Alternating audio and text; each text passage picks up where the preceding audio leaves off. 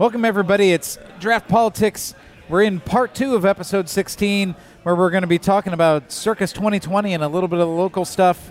I am, as always, EJ, and I'm This here is with Steve. All right. Welcome, we everybody. Uh, we're here at Spiteful Brewing, having some wonderful beers. Uh, we just got a refresh to before we started the debates coverage. So, uh, what do you got there, EJ? I I have got Alley Time, which I, I was introduced to by my neighbor, uh, who used to live next to the original Spiteful Brewing before they moved up here to Balmoral, and he said like this is the best beer ever. He just discovered they could get it in cans again. I may buy some for him on the way back just because he loves it so much, and I. I can't visit here without having one of these alley times. It's like six percent. It doesn't uh, sort of smack you in the mouth, but it's still fresh and crispy and Excellent. really good. Yeah, yeah.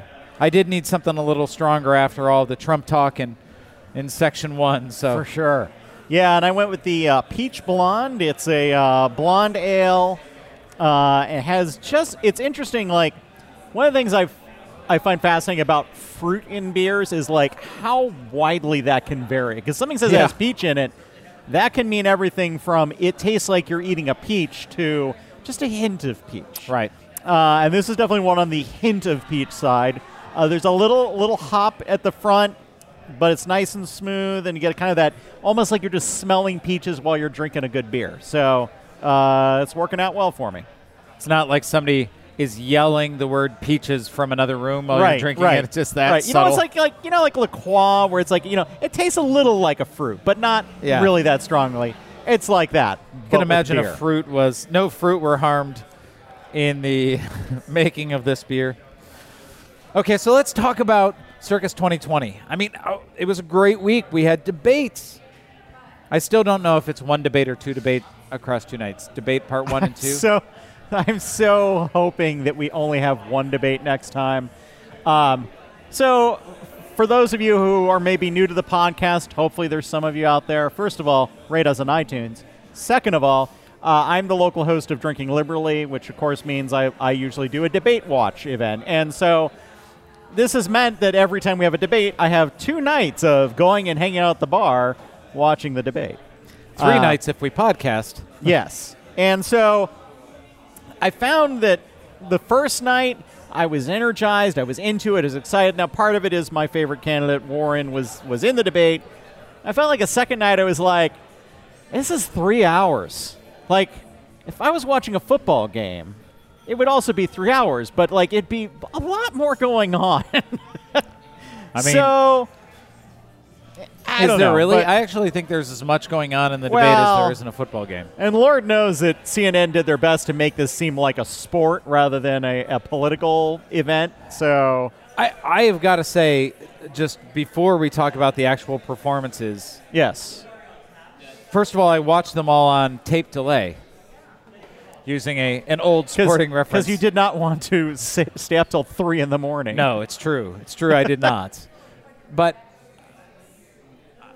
I I would love to figure out a way to fund a nonpartisan, non uh, for profit organization to host debates. This is not this is not difficult. All that needs to happen, all the DNC needs to do is hire a video crew, which is trivial. Uh, I, I, you know, Netroots Nation does this every year where they have video broadcasting of the thing, streaming. They make a deal from there to say, hey, CNN, Fox News, MSNBC, we'll sell you the streaming rights to this for X amount of dollars. That'll pay for the whole thing. Good to go. I think part of the reason why they don't do that, though, is because this sort of puts the onus on the news networks to figure out how they're going to actually do the, the debate, how they're going to cover it, Yeah. how the moderation is going to go. If they make it to the DNC, recall in 2016 all the talk of rigging and all that. That gets pretty messy quickly if the DNC is saying who the moderators are, what the format is, all that sort of stuff. Yeah, and well, that's fair. I just, I don't, I don't like that the first four days of debates have felt like a mix of some very substantive things, which I appreciated, but also some times where it felt like the moderators were trying to make headlines They- for themselves. Well, they were or- trying to pick fights very Yeah. clearly. Um, yeah, that was frustrating. Um, although you know we could go the other direction. I've had this thought: is um, we do brackets, and so what you do is you have say four to six candidates in each debate. Top two go on to the next round, and you just do the sort of process of elimination. Uh, you go from the third, like maybe 32 candidates. Let's be a little generous. 32 get in there. Cut it down to a sweet 16, a final four. Come on, how can you go wrong with that? I, don't- I was thinking more like a eight mile rap battle. We'll, That could also work. that. I I would, could- I would, I would really enjoy that. I would enjoy that as well. I mean, so, you know, I thought just generally format wise, some of that sort of Jake Tapper, you know, trying to get people to say things, you know, Warren and Sanders to either go after each other Yeah, or get them to say, you're going to raise taxes on the middle class. That was awful. Like the like his constant attempt to get one of them to say, "I'm going to raise middle class taxes." yeah. And Bernie And- just saying, what are you reading from the Republican playbook? Like, Well, and I liked how he called them out on that, and then he's like, "And now you're going to run ads for health insurance during the commercial break." Um, you know, I mean, it was a very it was a very right wing framing of that issue because Yeah. I mean, ultimately, you know, I was thinking about this a little bit as I was coming over here. If you're for most people, what they would see is if you're working and you have a employer sponsored health insurance plan, yeah. that money comes out of your paycheck, right? And your taxes come out of your paycheck, right? So for most of those people, they wouldn't be paying more, Right? and they would just it would all be coming out of the paycheck. So to them, it would actually have almost no difference whatsoever, except for they would get better quality care, they would get dental coverage, and they would get optical coverage, which you don't get necessarily. I mean, some my employer Sure. has those options. Some do, some don't. You wouldn't have it wouldn't be an HMO. You could stick with your doctor. You could go back to that doctor you had to leave a year ago because your insurance wouldn't cover it anymore. Oh, I thought you mean because Obamacare. well, yeah. But I think that Thanks, that's, Obama. You know, thanks Obama. Well, that was one of the other themes that maybe we'll touch on. But Yeah. is the somehow Obama hate now. But the I think that point, unfortunately, while a reality, is a is a point of nuance that will not carry in any kind of election. Yeah. You can't ask people to look at their paycheck and say, "No, add those two things up," and now I'm going to say that this is probably going to going to be less than that. Yeah, this is going to go to zero, and this will go higher, and maybe it might be a little more, and it might be a little less. It just depends. Yeah, but Um, maybe that plus, you know, maybe that's a little more, but the amount that is more per month is going to be less than your deductible per year, right? Nobody's going to be able to do that math, and the the fact of the matter is that nobody knows that that's how it's going to work out. I mean, that's how we think it would work out, Right.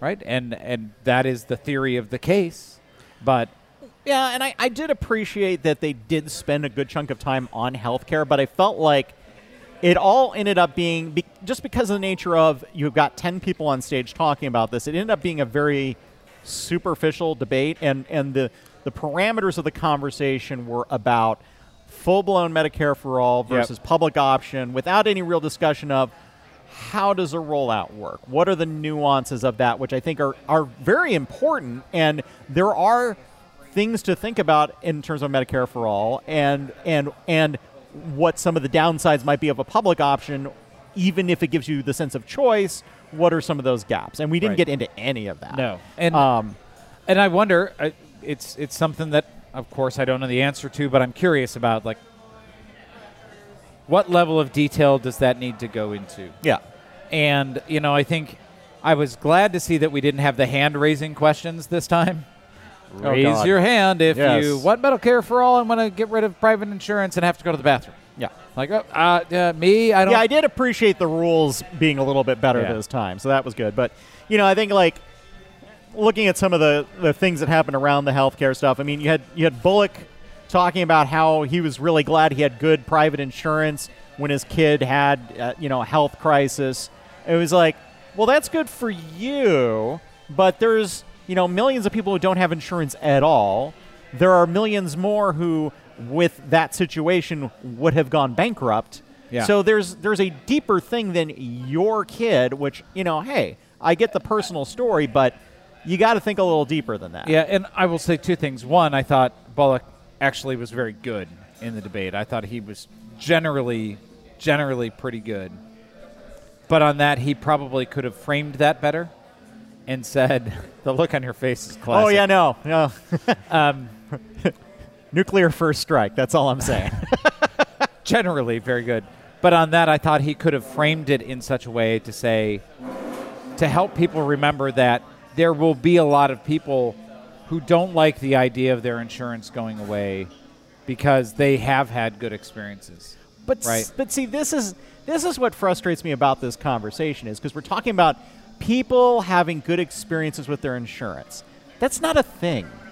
There are there is people who have neutral experiences with their insurance. Fair. In that Yep. things are paid for and they're and they're you know and they're not unreasonable and they don't fight them too much.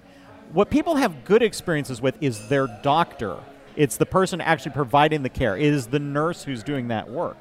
Insurance is like just the thing that's like it's the key to your car. I heard this analogy this week and I loved it. It's the key to your car. You're not going to argue about which key you have as long as it gets you into the car and you have and you and you might like your Camaro or your, you know, your minivan or whatever. That's what's important. The key itself is is a barrier to entry to that. So my car in particular had a little flip flip out key. Oh yeah, yeah. No, I, my And- Volkswagen used to have Yeah, that. Yes. GM recalled all those because of an ignition problem. Yes. You may recall. See, that you needed Medicare for all. and uh, I got the key that was like I got a key that was separated. It wasn't the flip out key anymore, and because I cared about it so much.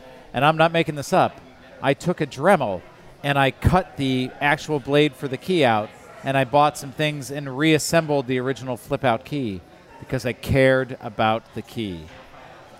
So that's kind of like it's not pri- it's not it's not Medicare for all. It's not private insurance. It's like it's like you sort of hack together this like guerrilla group of you and 12 friends who all pool their money. Like Yeah, that's like that uh, that's that version Yeah, of and we've got a mob doctor right that we right, go yeah. see on. You just like he's a vet part-time. Yeah, on and- Tuesdays. yeah, right. Okay, yeah. Uh, that's Breaking Bad, actually. Now you're Yeah, confusing it with Breaking Bad. well, you know, but that's you know magnets. I, you know.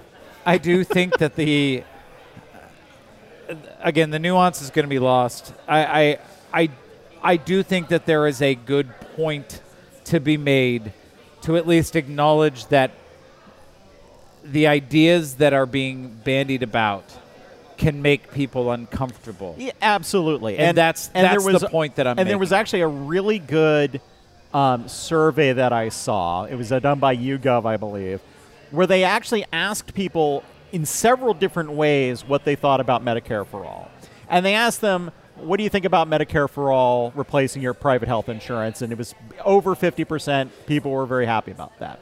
It asked them with the framing of if we take away your health care or your health insurance, it, it went down. If it, if you then had one, and it was like a paragraph long, which is what makes me a little nervous about this. It's a paragraph long thing where it's like, if you were given the two of the following arguments, one saying we're going to take away your health insurance, and one saying we're going to replace it with da da, it ended up going back to fifty one percent.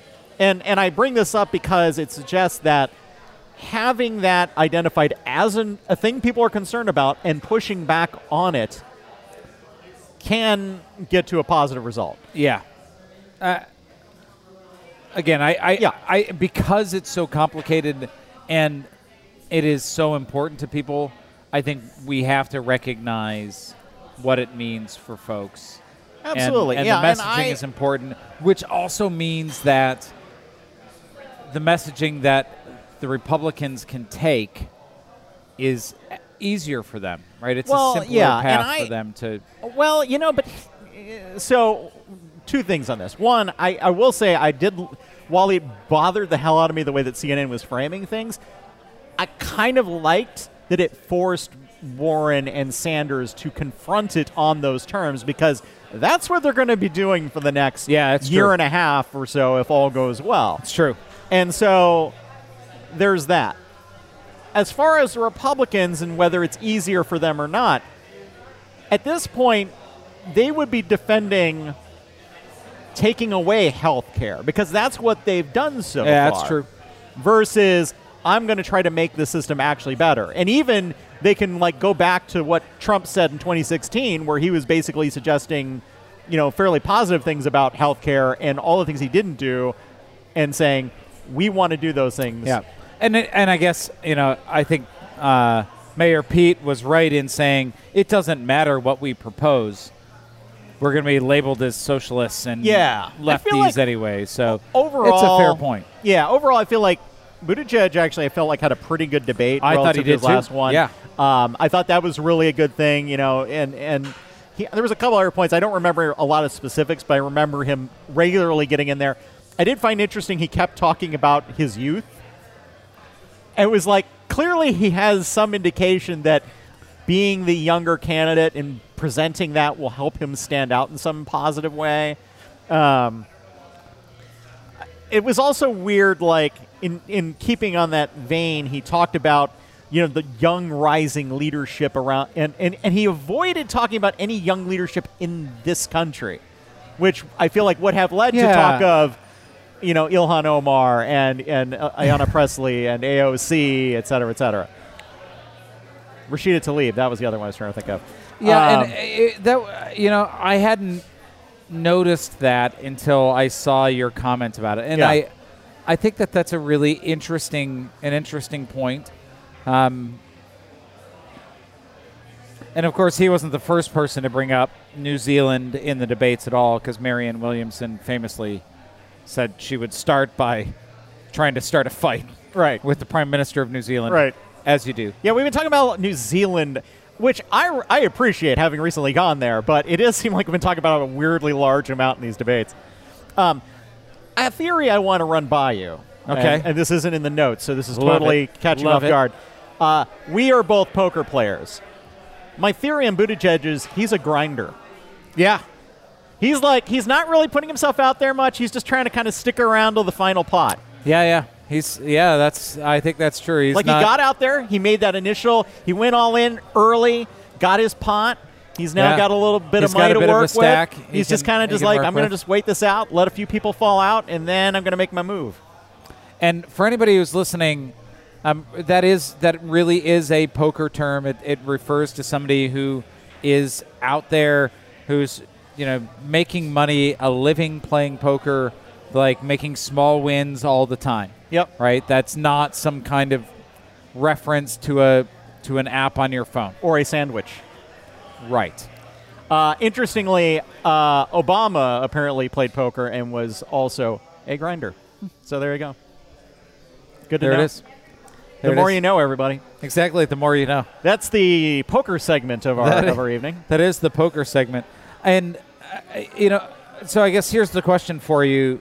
You know, what were who do you thought winners and losers from from the Um, first night? Uh, I think Tim Ryan was a loser on this. Just because I kind of forgot about him after a point, I'm like, oh yeah, Tim Ryan was debating, And, and Um, he did agree with Donald Trump at one point, right? Yes, Which I he think did. Yeah, he started off a phrase with, "I think Trump was onto something," and I literally I have no idea what the rest of that statement was, but I'm like, no, no, no, you, you just already screwed up. Well, because I expected the floor to open up underneath him, like remote control. Big, a big cane comes off and hooks him and pulls him off stage. Play me off, Charlie. Da, da, da, Um. Honestly, I feel like, oh yeah, and then the other one would be Delaney, who was was being like set on fire all night long by uh, Warren and Sanders. I mean, he he's a I mean he's a self-funded candidate for the most part. Obviously, got his sixty-five thousand donations, but Yeah. you know he's a wealthy guy. He's coming out. He ended up after the debate. He went on Fox News to complain about all of this. Like this guy is not a legitimate candidate in Not the debate. spin room you're looking for there, man. No, no, you're you're doing it all wrong. And um, but once again, I feel like it was it, you know, like I was complaining about CNN, you know, and the way they were Yeah. approaching it. I didn't like him, but ultimately he made Warren look amazing. Like it I- gave her a lot of chance to like put out some good lines and really defend her positions and look strong. Yeah, I mean, her line about, you know, I don't understand why anybody goes on to all the trouble of running for president just to talk about what they can't do. Like, Yeah. well, there it is. And, and again, she could have just shut down after that. Like, Yeah. And now, ladies and gentlemen, once again, I'm done and I win. Yes. and I'm walking away. Yeah. And uh, but I, I did think that I I appreciated that there was clearly some uh, recognition between Warren and Sanders that it was best for for them to, to stay on their points and not attack one another. Yeah, right? they, And- and I think it's like I don't know if they have some understanding between them or the fact that they just come from a similar place, similar positions, and are just sort of like organically coming to this point. But it's Yeah. like they're not they're not going after each other, and they see no reason to do so. no, I, and and I mean I really don't think they should. No. I mean I, I did hear that interview with Bernie Sanders where they were saying like trying to get Bernie to say something nice about Elizabeth Warren, and Bernie's like, well I've worked with her for a number of years. Yeah, I mean, We're friends. right. It's you know, Anything it's more fine. specific than that? Well, Yeah. what do you want me to and say? I trying to worked get, with her. And they were trying to get Warren to throw Bi- uh, Bernie under the bus, and he's like, she's not, gonna, she's not going to do that. Um, I really enjoyed the uh, the retort Sanders had. I think it was to Tim Ryan, the whole "I wrote the damn bill." Yeah. It was like, yeah, it was going back and forth about the unions and the guy, Yeah. and he's like, oh, you know, but unions are concerned they're going to lose their benefits, and this isn't going to be as good for them. And he's like, yes, it is. I wrote the damn bill. So I want to talk about this union part of this a little bit because you saw a lot of candidates who were bringing that issue up and are clearly playing to that union base, right? Um, and there's two sides of this. One is if you take health insurance off the table for these unions, they don't have to have that in their negotiations anymore. They can focus on wages rather than having to worry Yeah. about No, health care policies. Yeah, yeah, yeah. So that would be a good thing for union, mostly for the people in unions. Where it gets complicated is for the unions themselves, because you have many states where um, there's the right, there's no right to work, or excuse me, there's the right to work laws. Yeah, exactly. This is one of those. Yes. Good It- branding by somebody, yeah, but it's the opposite of what it means terrible. to. Yeah. Right to work for less laws. Um, unions in those areas often use health care benefits as a tool to get people into Yeah. the union. And so if they negotiate your wages, those wages are independent of the union, but they can they can negotiate a good health care policy, you know, that's something else. Now, maybe what they need to do is just rethink about, okay, well, here's some other benefit we can do to hook people in, that you know, like something in terms of like a 401k, yada yada. But a free market, right? So they've got to find another way to differentiate themselves in the market. I, but you it's gonna, yeah, it, it does it does give a give them a challenge. But I think in the long run, if you're thinking about workers, is absolutely better if you don't have to screw around with your employer paying for your I- insurance. So, and this is probably a topic that would be really cool to do an entire episode on, or just a section of an episode. But when somebody says they aren't for Medicare for all or health care for everybody, you know, the number of businesses that would benefit from that. and Andrew Yang brought this up actually. He did, yeah. But that was night two. That was night. Sorry, I'm getting ahead of myself, but but You're right, no, I he mean did, credit yeah. to him. Like he brought up the fact that you know entrepreneurship and and all of that would grow if we didn't have to worry about sticking with a given company for the benefits. Right. No, And, absolutely. you know, and ultimately, if companies want to have other benefits to get you to stick around. There's plenty of options. Yeah. Um, you know, my, my employer has lots of great benefits outside of healthcare. And so that's an option for them, you know, if they want to do that. Yeah, and I, I, I don't know. To me, there there are very few downsides. So, uh, you know, I think Bernie and I think Elizabeth Warren probably had the most effective night. I thought uh, Mayor Pete was good. look, I know we clearly disagree on Bullock, but Well, I think um, fundamentally, if you talk about just sort of his overall energy level and the way he presented himself, I think he was fine. I think he's fairly far outside of where the voters are at in the primary, and so I think that it's going to like I don't see him getting a bump in the polls. Let's just put it that way. oh, I I think he will, but but I don't think it's going to be a huge bump. I because I look if you look at all the candidates, you know, he is somebody who, and maybe this is me just being biased ahead of time because I was excited to hear about him anyway. Not that I'm going to vote for him or necessarily give him any money, but I might, but I probably won't. The, you know, he's somebody with executive experience who's won a statewide race in a place that is traditionally conservative. Yeah. You know that those are things that yeah, and I can that do see resonate, and- if you're looking for somebody who is a little more youthful than uh, than the current front runner to sort of c- carry a more moderate position. I could see where Bullock would would fit into Yeah, that. yeah, he's he's something like 30, 30, 32, 34, 36, 30, 28 years younger. I don't know. Some some series of numbers. Something with numbers. Something with We'll get to that. Yeah. Um, yeah, so I'm, I'm trying to think if there was like of any other major moments in it. Um, I mean, I feel like it ended up being the progressive wing versus Yeah. a bunch of people who aren't going to be in this debate next time, and I, you know, I will say that was one of my frustrations about this whole thing is there was between the segmentation between debate night one and debate night two is there was a lot of like we're referencing people who aren't on the stage right now. And Yeah. it was hard to have a conversation about some of these things without those people there. And you had weird, like, you know, Delaney being a proxy for, you know, a more, you know, something more like a Biden or whatever in terms of like their thoughts on healthcare policy. Yeah, that's a really interesting the the sort of proxy thing. We've got to uh, we've got to attack somebody who's not here, so you're close enough. Um, I I- did find it also interesting, and, and again, we need to move on to, to, to day two, but you know this idea like day one, all white people. Oh, yeah. Um, yeah, which you know, I mean, I like that it, on night Yeah. two it was not all white people, but it does feel like we could do better. but We certainly could. I, I actually, um, and actually, I should say this because we didn't really talk about this. Beto, great Senate Senate performance. I think he did just well enough to make him think that he should stick around. But oh god. but I, I you, you, you- I mean, I, here's the thing: like, he's not. He did not do as bad as the first debate, no. but he set the bar quite low. So yeah, exactly.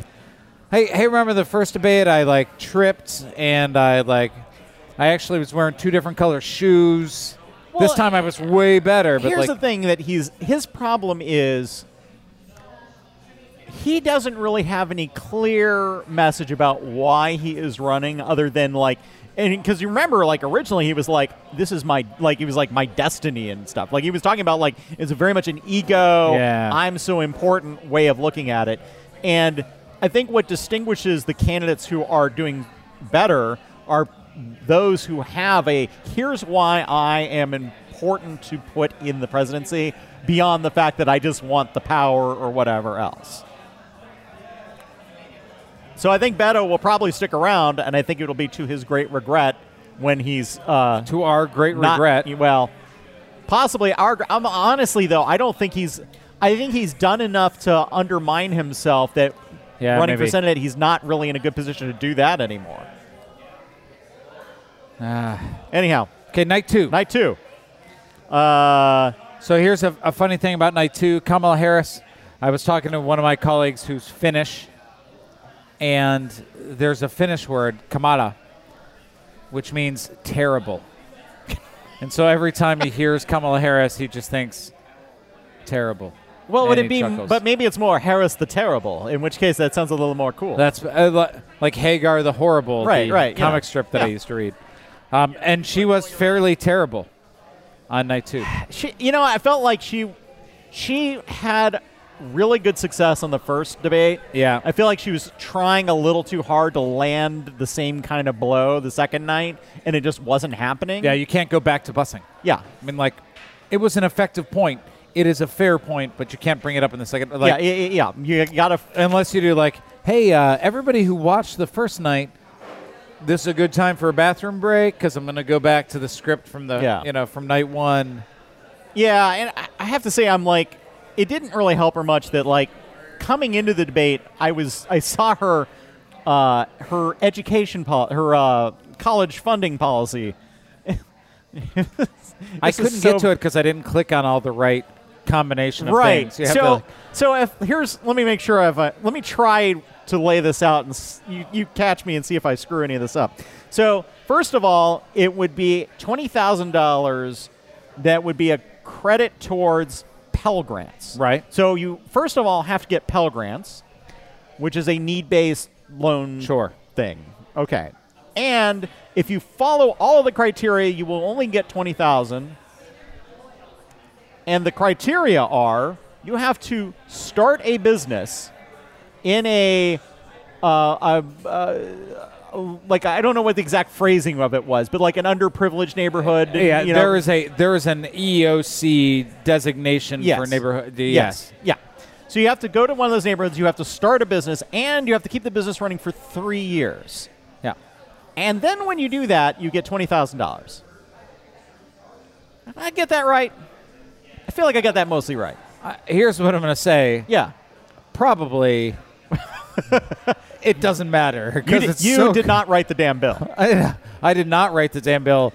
Okay, I mean, so- I mean, it felt like it. It felt like somebody was just grabbing weird, like whoever wrote that well, and like policy. it makes no sense because No. like if I can get the capital to run a business for three years, I don't need the twenty thousand. yeah, I, It's that simple. It's like if you can raise money enough to run a business for three years successfully, and also, what if you are Grant. a teacher or a doctor or a librarian was- or something else that's actually meaningfully contributing to society, and you just didn't happen to start a business? Are you not worth it? yeah, it what was. the hell? I don't think tone deaf is the right word. It was just like confusing. Like who was looking at right, that? just like the lo- it just didn't ma- like it was like they were trying to appeal to like too many people or something. or but no people. Like they didn't want to say that we're giving things away, but we have to say we have some kind of forgiveness thing. But we have to have like I nine mean, at least fallbacks. like make the the number bigger because you have so many weird criteria. Yeah. Like, you know, here here's a million dollars. I mean, whatever. Like, yeah, it's all forgiven. Uh, yeah, I would love to be Anyhow. able to. Yeah, uh, Wait, I got a little talk about it. sidetracked from the debate itself because that never came up in the debate. Uh, but she had other problems we'll get into. She had, she did have some other prob- yeah. problems. Uh, yeah, well, she got so Biden uh, went after her about um, prison labor, and he told everybody to Google uh, about this, and he like mentioned a specific article. It's actually a, uh, a an article from the Beast, uh, and basically what happened was that uh, there was a ruling by a court to say that they need to release a certain number of prisoners for reasons I'm a little hazy on and and there was pushback from the state of California saying that they needed those people for for prison labor. And so that looks pretty bad. Is we're going to keep people in prison just to provide labor? That sounds a little slavery like. I'm just going to say, but if you look at the details of it, um, that was somebody who did work for Kamala Harris, but it wasn't something she wrote. It wasn't her, her response. It was their response, and she apparently was pretty bothered by it. But is it an effective attack on her in the course of the debate? Assuming you Google it, assuming you Google it. And nobody's better at telling you what to go Google than Joe Biden. yes, Google he's okay with. Google he's all right with. You know, you, you're kind of expecting like, so you're going to go to uh, the uh, beast.com forward slash tilde. I just imagine like running off like a short URL. It's is.gd slash xrq73. Okay, look, we just got to skip ahead of this because like we're just so. My overall impression of Biden for the course of the debate was I didn't really like his answers necessarily, but I felt like he weathered the storm because everybody was going after him. And so I came away thinking he actually had a pretty strong performance, roughly, until the he, until the landing. mean- so you know, you you watch a gymnastics competition, they do this tremendous flip, yeah, and then was- and then it, they just they they try to land, and ah, it does not work. No, and if you watched the first half of the debate, you were like, "Wow, Joe Biden was killing it." Yes. I, I mean, I thought he was his his answers were he was far better than the first debate. Oh, yes, Let's just say that. absolutely, He, yeah. I mean, uh, He was clearly much more prepared for Kamala's attack. He had ammunition to go after her. He was Right. definitely in a better position. and and his answers were sharper. He was clearer. I I thought he acted like a front front runner, and it, it also helped that there were there were attacks on on Obama policies and whatnot during that debate, and and I think there is a whole question about sort of fracturing of the Democratic Party across the last week or so, but you know I thought he was very good, very strong, and then And then, so what he was trying to do, if, if I understand this correctly, was say text Joe to like 30330 or something like that. sure. Sure. But he got Snapchat to my confused. story. and was more treating it like it's a URL and like go to Joe 30330 and he was saying it like he wasn't sure if he was right. I, I mean, when he started, when he said it, I was like, "Does he know that the election is in 2020?" Right. And he's like, It was very strange and and here's the be- here's like my favorite part of this. So he ended up looking a bit of a buffoon at the end. Maybe it it had a senior moment vibe. I'm just going to put it out there. And then what happened was somebody went out and immediately registered Joe30330 or whatever dot com. uh, "No." So, oh yeah, all of the All all, of of the them have been 303 registered. Oh, yes. variants. because, and that was the hardest thing for me about watching it on tape delay, because I was like, "Well, all those are bought now." Which is hilarious. As I was listening to a live stream of, uh, of post debate coverage uh, from a podcast I like, and they were like, "Hold on, we got to try to buy this domain," and they're like, "Damn, it's already gone." but yeah, no, somebody got it, uh, and and temporarily directed it to uh, Pete Buttigieg's site because they were a Pete Buttigieg fan. Well, no, there's there's one. So because Okay. it's all like oh, 30330, 3330, 303, 867 5309, like all of those have been bought. One was bought by Biden's campaign, or at least rebought, so it goes to Joe Biden's website. Yes. One still goes to Pete Buttigieg's site, and one goes to like Josh for president. Yes. Yeah, yeah, yeah. That's the one I was thinking of. is Josh for president? So, so Josh, good on you. Yeah, and he he had originally pointed it to Buttigieg, and then the Buttigieg campaign is like, ah, and then he he took it back. But they got one too. But then they got one too. So I Yeah, I mean, I, so I was so far behind that by the time I got to look for them, it was already pointed to him. And you know, here's the thing: I'd donate some money to him. Saying like right now, twenty percent of Democratic voters have given money to more than one presidential candidate. So what the hell? yeah. I'm in. Josh, why don't you come on the on the podcast? Rate us on iTunes, Rate Josh. us on iTunes, Josh. uh, we'll buy you some pizza, send it to your dorm. I mean, did you see the video on his website? No. Oh, yeah, it's in his door. Nice. Nice. So clearly, Josh, Josh for President 2020 won the debates from some very quick He had the best, purchasing he had of the best domain. closing argument for sure. I mean, uh, uh, look. uh, I mean, across them, uh, uh, Harris struggled, right? She, uh, she struggled against Biden. She struggled against Tulsi Gabbard. Yeah, And- who got her on? This is another one where it's like it's a, it's a bit of a smear, but it sounded good at the time. I mean, it's like you know saying that she had locked up a bunch of you know marijuana users and then you know laughed about it when she was on her you know interview, which she made it sound like if she was laughing about the people being arrested, which was like a little questionable. Um, and when you look at it, it's like, okay, yeah, she was the Attorney General of California when marijuana is illegal, and so therefore people were arrested and Yeah. prosecuted because that's the way that works. Yeah, your job as Um, the attorney general is and the laughing about it was, and you know, and honestly, I will say I find this is something I found frustrating.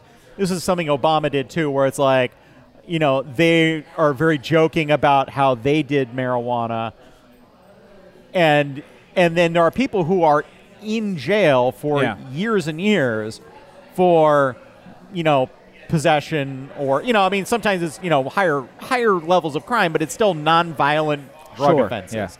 Um, which hey, shout out to Pritzker for fixing that here in Illinois to some extent. So yay on that. But anyhow, that's our local podcast. Yeah, Side- there it is. And the local news brought to you by JB Pritzker. And uh, so JB Pritzker, not as bad as you thought he'd be. there it is. I, I, I do think, you know, she did not have a good debate. I thought Cory Booker, on the other hand, ah, Oh, I thought he had was excellent. great debate. what was that line? It was so good. it was about Kool Aid. You're you're dipping in the Kool Aid and you don't even know the flavor. which I've got to say, I was like, do I, should I know what that, I don't know what that means. I don't, I'm not, I'm well, not you know, what well, that there means. was the there was the Kool Aid that would change colors and have different flavors.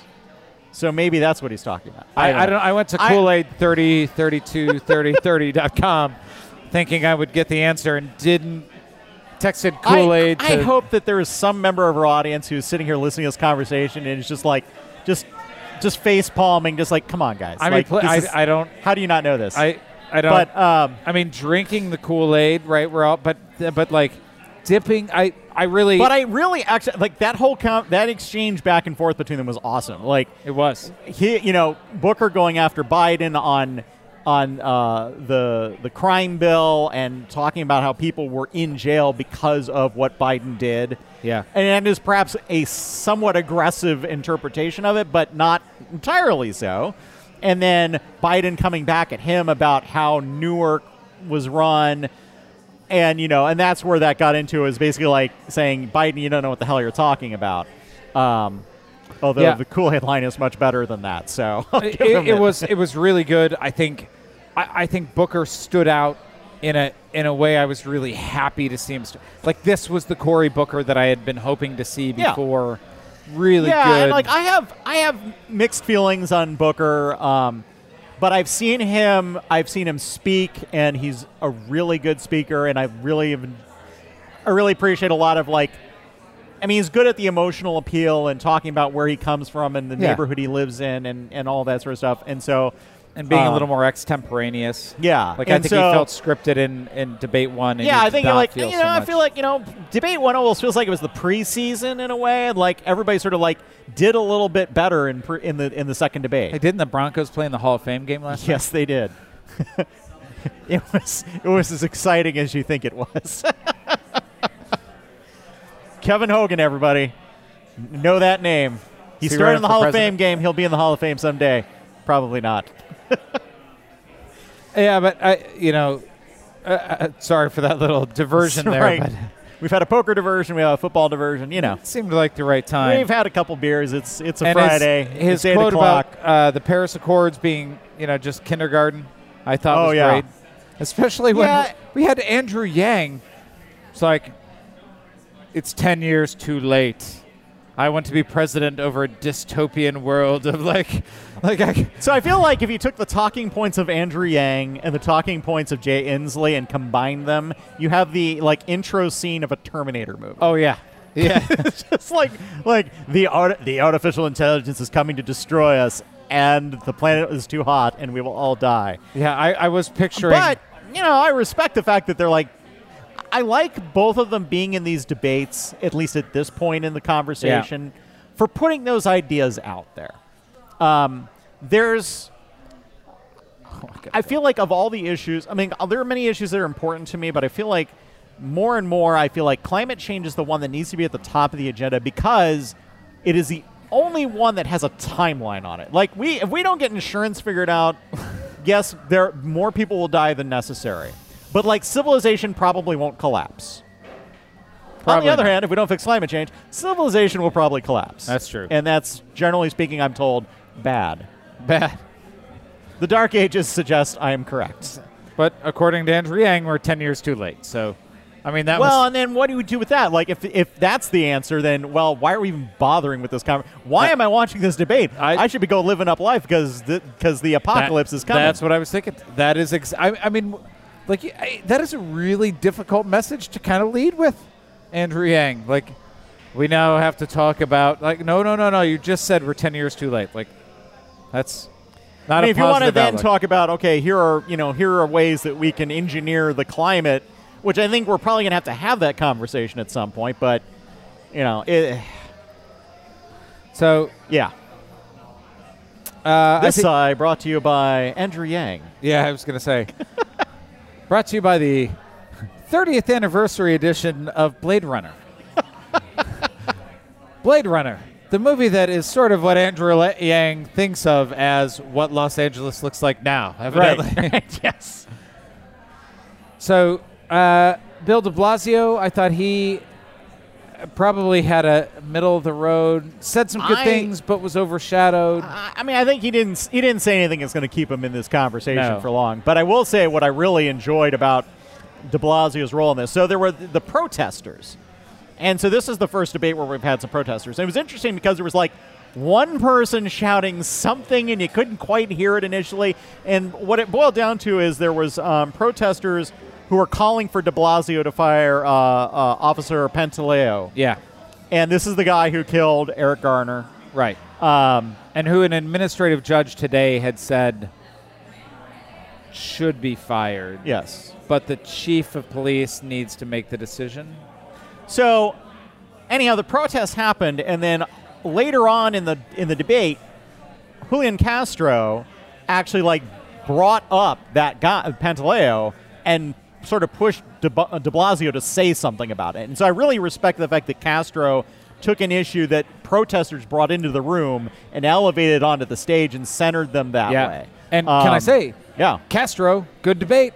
yeah, Two in a row. Yes, he did. Two in a row, not a fluke. No, no, he's good. I mean, I will say, like Castro's like, you know, if I was to like mentally rank the candidates, Yeah. like he's one of those people who's like right on the bubble of like my top three. You know, like Yeah, I, I, I thought he was great. I thought he was great. So we've got two debates out of the way. yes, Third debate coming up in September. I promise to not be traveling. I will actually be in Europe. Son I'm of going on my honeymoon, people. That's I will fine. be uh, traveling, and, and yes, I so I will not be local for that. it's always something. Yes. All right. Well, everybody also, gets one, missing the kickoff of football to go back to that. So you know, it is what it is. but not Calcio. No, no. Actually, funny thing is, I missed the debates. Eh, it's a separate conversation. Yeah. Anyhow, But we've already got people who have qualified for the third debate: Biden, Sanders, Warren, Buttigieg, Harris, Booker, Beto, Klobuchar. I think qualified today. yes. So we got we got a couple eight. who are on the bubble. Uh, Yang, there was some dispute back and forth today between him and the DNC. Uh, he said he had qualified. What happens is you need four debate. You need four, excuse me, four polls, Polls. and you need about two percent in both in all of those polls. The polls, though, can't all be the same poll. And so they have to be across, like, or Yeah. it can be the same poll but in different regions. There's like all sorts of like weird nuances to this. So basically, DNC is saying one of those doesn't count because it's the same poll twice. Right. And so he's still not quite there, but he has until August 28th to qualify. Yeah, sure. And he and he showed up more in this debate, so there's a decent chance he gets there. Yeah, yeah. I. It does feel to me like the same person who wrote the DNC qualification rules also wrote Kamala Harris's like loan forgiveness rules. Right. Well, yeah, maybe you started two businesses, but they were in the same city, so you can't do that. It's Right. got to be. Right. Uh, and I think Castro's on the bubble. Yeah, he's got uh, he's got the polling, but not the donations. Yeah, I and I'm think. gonna I am gonna do something about yeah, that I, mean, today. I would. I would be happy to see him in there. Now that gets us to how many candidates if they all Ten. get in. That gives us ten. All right, so Seth here's Moulton, an interesting. Not in. Let me let me. Uh, yeah, Seth Moulton did not make it. Uh, let me throw this out there to you. Would you prefer if we got one more candidate in the in the debates so that we had two nights, but it was five candidates and six candidates? Or would you rather have one night and 10 candidates?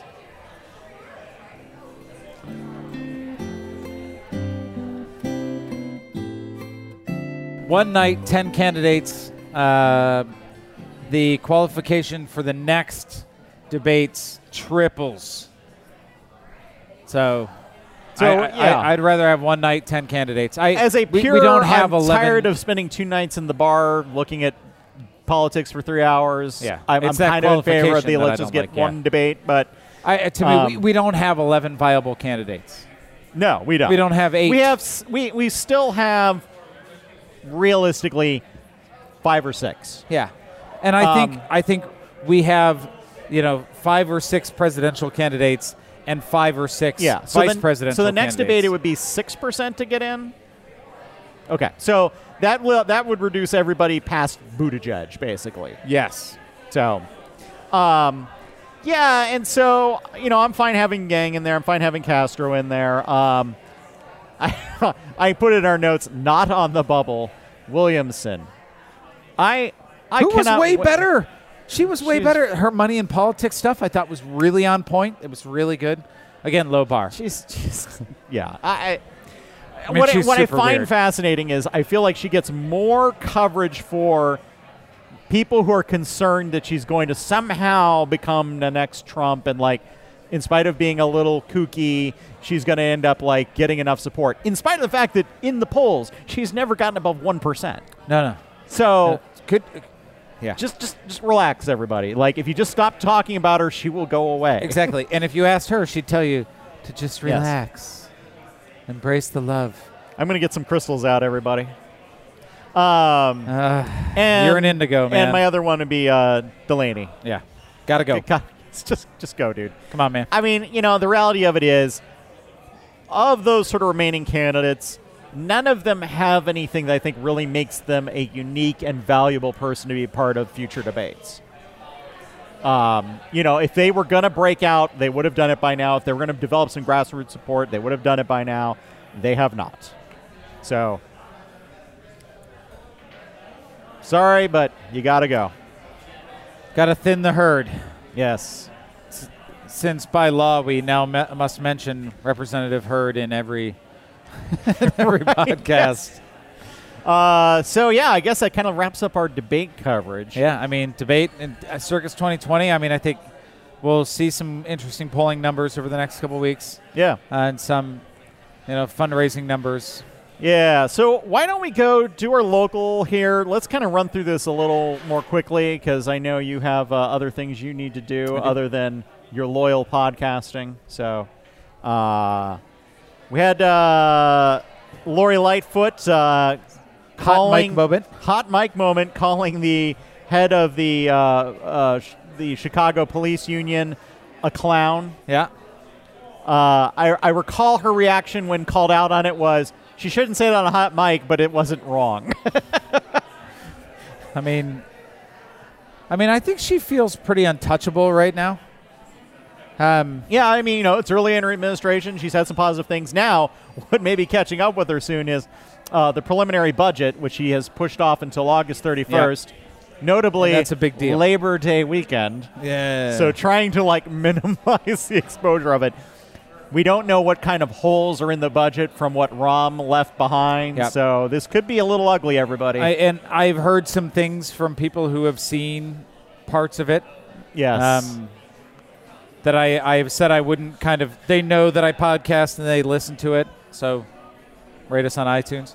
When I, but but they've they've said kind of prepare yourself for some pretty. That's, that giant sucking sound is money coming out of your property taxes.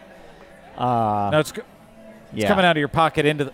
Anyway, Well, uh, but I will say, related to that, is if we get the fair tax passed and we can have a better tax system at the state level, that will set up the groundwork that would allow us to fund things better from the state level and, And- possibly help address some of those and I think that's the plan, right? Yes. I mean, I think That's the plan. there's there's So- some water treading, right? Yes. To see what happens with with that. Um, I although I, I got to say, you know, city wise, there wasn't a lot somehow. But in the suburbs, Evanston, Evanston. Jesus. It's so spicy the mayor asked the Cook County Sheriff to investigate. Tom. Dart, Yes, Tom Dart asked the Cook County Sheriff, Tom Dart, to investigate the entire city council and some other city workers as well because of leaks. And none of these leaks have actually turned into like press coverage or anything like that so far as I gathered. Um, but basically, there is some undisclosed disciplinary situation. Somebody did something they shouldn't do of a sexual nature. And so, you know, there's privacy rules around all that, and apparently Sure. the privacy rules have been violated. And, and All I want to know is now- what happened now. Yeah, now, yeah, like whatever. I didn't know anything about it until he was saying there yeah. were leaks. Now I, want to bet hear it- these I leaks. bet it is as juicy as your IPAs, sir. Yeah, exactly. I, I would like whoever that is to have an anonymous Twitter account. Then I'd have to get Twitter. Uh, So you win some, you lose so some there's that. that. Um, in the Illinois news, um, and thank God we've finally gotten another an indictment. We've been like weeks. yeah, and this a is a big indictment. one. Cullerton got indicted. Oh wait, other Cullerton. Wrong. It's a, it's a cousin. I saw this come up. I'm like, holy shit, Cullerton. Like, oh, oh, oh, Tom. Okay, so John Cullerton is uh, the head of the state Senate- he's the Senate yes, president, uh, uh, pretty well known. Tom Cullerton is not that guy, and it's interesting because he's indicted for embezzlement of funds from the Teamsters. That has nothing really to do with his role in office. So, Right. I mean, still, you know, you're getting you're getting indicted. That's not a good thing. But no, no, it's not. And there were some other things that it l- it looks like this was related to um, the gentleman who was arrested a couple weeks ago who said he was going to cooperate. So lots of investigations coming out of Yeah. that. So it's we're- nice to see some just broad house cleaning that is probably I- long overdue. I think so. And he's in a mostly Republican district, actually. He's a Democrat in a Republican district. So, Interesting. um, not that flipping one ha- seat yeah, is well, yeah, matter. that's but yeah, that's that shouldn't make a big difference in Illinois. Um, and then we had a few uh, good laws get signed. Uh, there was a law requiring all single stall bathrooms to be gender neutral, which is the most non-brainer law ever because it is dumb to have a men like how many times have you been in there's the men's room and there's the ladies room and they're both one seaters and you're just standing outside there because the one for your gender is occupied and then you're like, well, do I go in the other one? And then you have Yes. that, that debate. And yes, you should. But I always feel like, no, no, no. Like, I, no, you know, I, like, honestly, I feel like women always have to wait in line. So, like, you know, I feel like, you know what? This is a little like, I'll just accept this moment. But anyhow, that will all go away as it should. Um, And the salary history one is also interesting. that one I'm really happy about. Yeah, yeah, it's Um, great. There's a lot of gender bias in salaries, and what you'll see is, you know, a woman will get paid less, and then she goes to the next job. They ask for a salary history, so they pay her less again, and it just keeps going. And so that's the logic for this law. Um, personally, I always hate having those conversations when I'm looking at a job and, and saying what I was paid. It's like that shouldn't matter. Um, so it's good that they're fixing it. Um, there's a there was a law. I didn't get the details of this, but basically making it easier for people who have criminal records to get into healthcare jobs. Um, you know, which you know obviously is going to depend on what the crimes are and all that. But it's like if somebody had you know minor possession, you know, should they be blocked from you know being able to provide you know nursing care or yeah, whatever? and I think this is one of a series of sort of fair workplace laws that we'll see hopefully yes. that that are just again they're common sense. They're meant to align with you know sort of cultural norms, um, and maybe correct from some of the things that had happened in the past. So uh, yeah, another good kind of state law passed. Somehow we seem to be pretty effective. Yep. And what's interesting about this is that it looks like the bond market is kind of agreeing with this that we're doing the right things. We've gone from negative to stable, according to Fitch Ratings, which is kind of how I've, I've, I've felt about the government in general. As we've gone from negative. Actually, you know, to be fair, it's more than stable at this point. To to my feelings about it, I'm like actually really happy with a lot of what's been Yeah. done and pleasantly surprised. Uh, but but understand, I mean, that change in our bond rating makes a big difference for how expensive it is to borrow money because we're going to need to borrow money to pay for some of the things that we want right, to do. Right, and and what's happening is basically they're looking at that we're willing to look at how we're structuring our taxes, and Yeah. that's going to make a huge difference down Yeah. the line, and um, that we're not, you know, kicking it down the road, and we're not shutting down the government over things anymore. So it's a virtuous cycle. Absolutely Do the right things. Yeah. It's cheaper to borrow money. We can do more of the right things. We Yep. can generate more revenue. So yeah, so I think that that pretty much wraps us up for local. Um, yeah, and hopefully Illinois will still be uh, a state with Chicago the next time we talk. Hopefully we won't Yes, get kicked yes. out, but some some some lunatic saying we should kick they should kick Chicago out of Illinois. this is good coverage of that. I, I am I'm enjoying reading about the people who say Chicago should be its own state. Well, I think we should split off into like six states, and then we'll have like twelve senators, and then we'll rule everything. It's a good idea. I think it's good. State stacking. the Rockford state and the Chicago state Yeah. and the and the downstate state. Yeah, and I think one of the things that uh, we could do is maybe just split Chicago into seven cities. The way Yes. that article in the Sun Times was really interesting. Um, it's worth reading, actually. It, it's not something that probably we should go into here, but it's it's an article worth reading about the different demographics and the experiences of different people in the city, um, and how they're that segregated and separate. Um, but we're not going to be different states with our own senators and representation, evident. Uh, unfortunately. Oh well. Oh well. Maybe we get DC to be a state. That'd be nice. We'll take that in Puerto Rico, There we go. who we didn't talk about. Just got going to have a new governor by Right. the next time we talk. Yeah. That would be the international segment, which would have been in the uh, no, that would have been the national segment. My bad. Well, and I- there's to be the fair, I'm on my third beer at this point, people. But uh, yeah, that'd be the national segment, and that would be uh, when we get back together for episode 17. All right. But thanks everybody for joining us. It's been a long, fun week, and we will talk to you next time. Take care, everybody.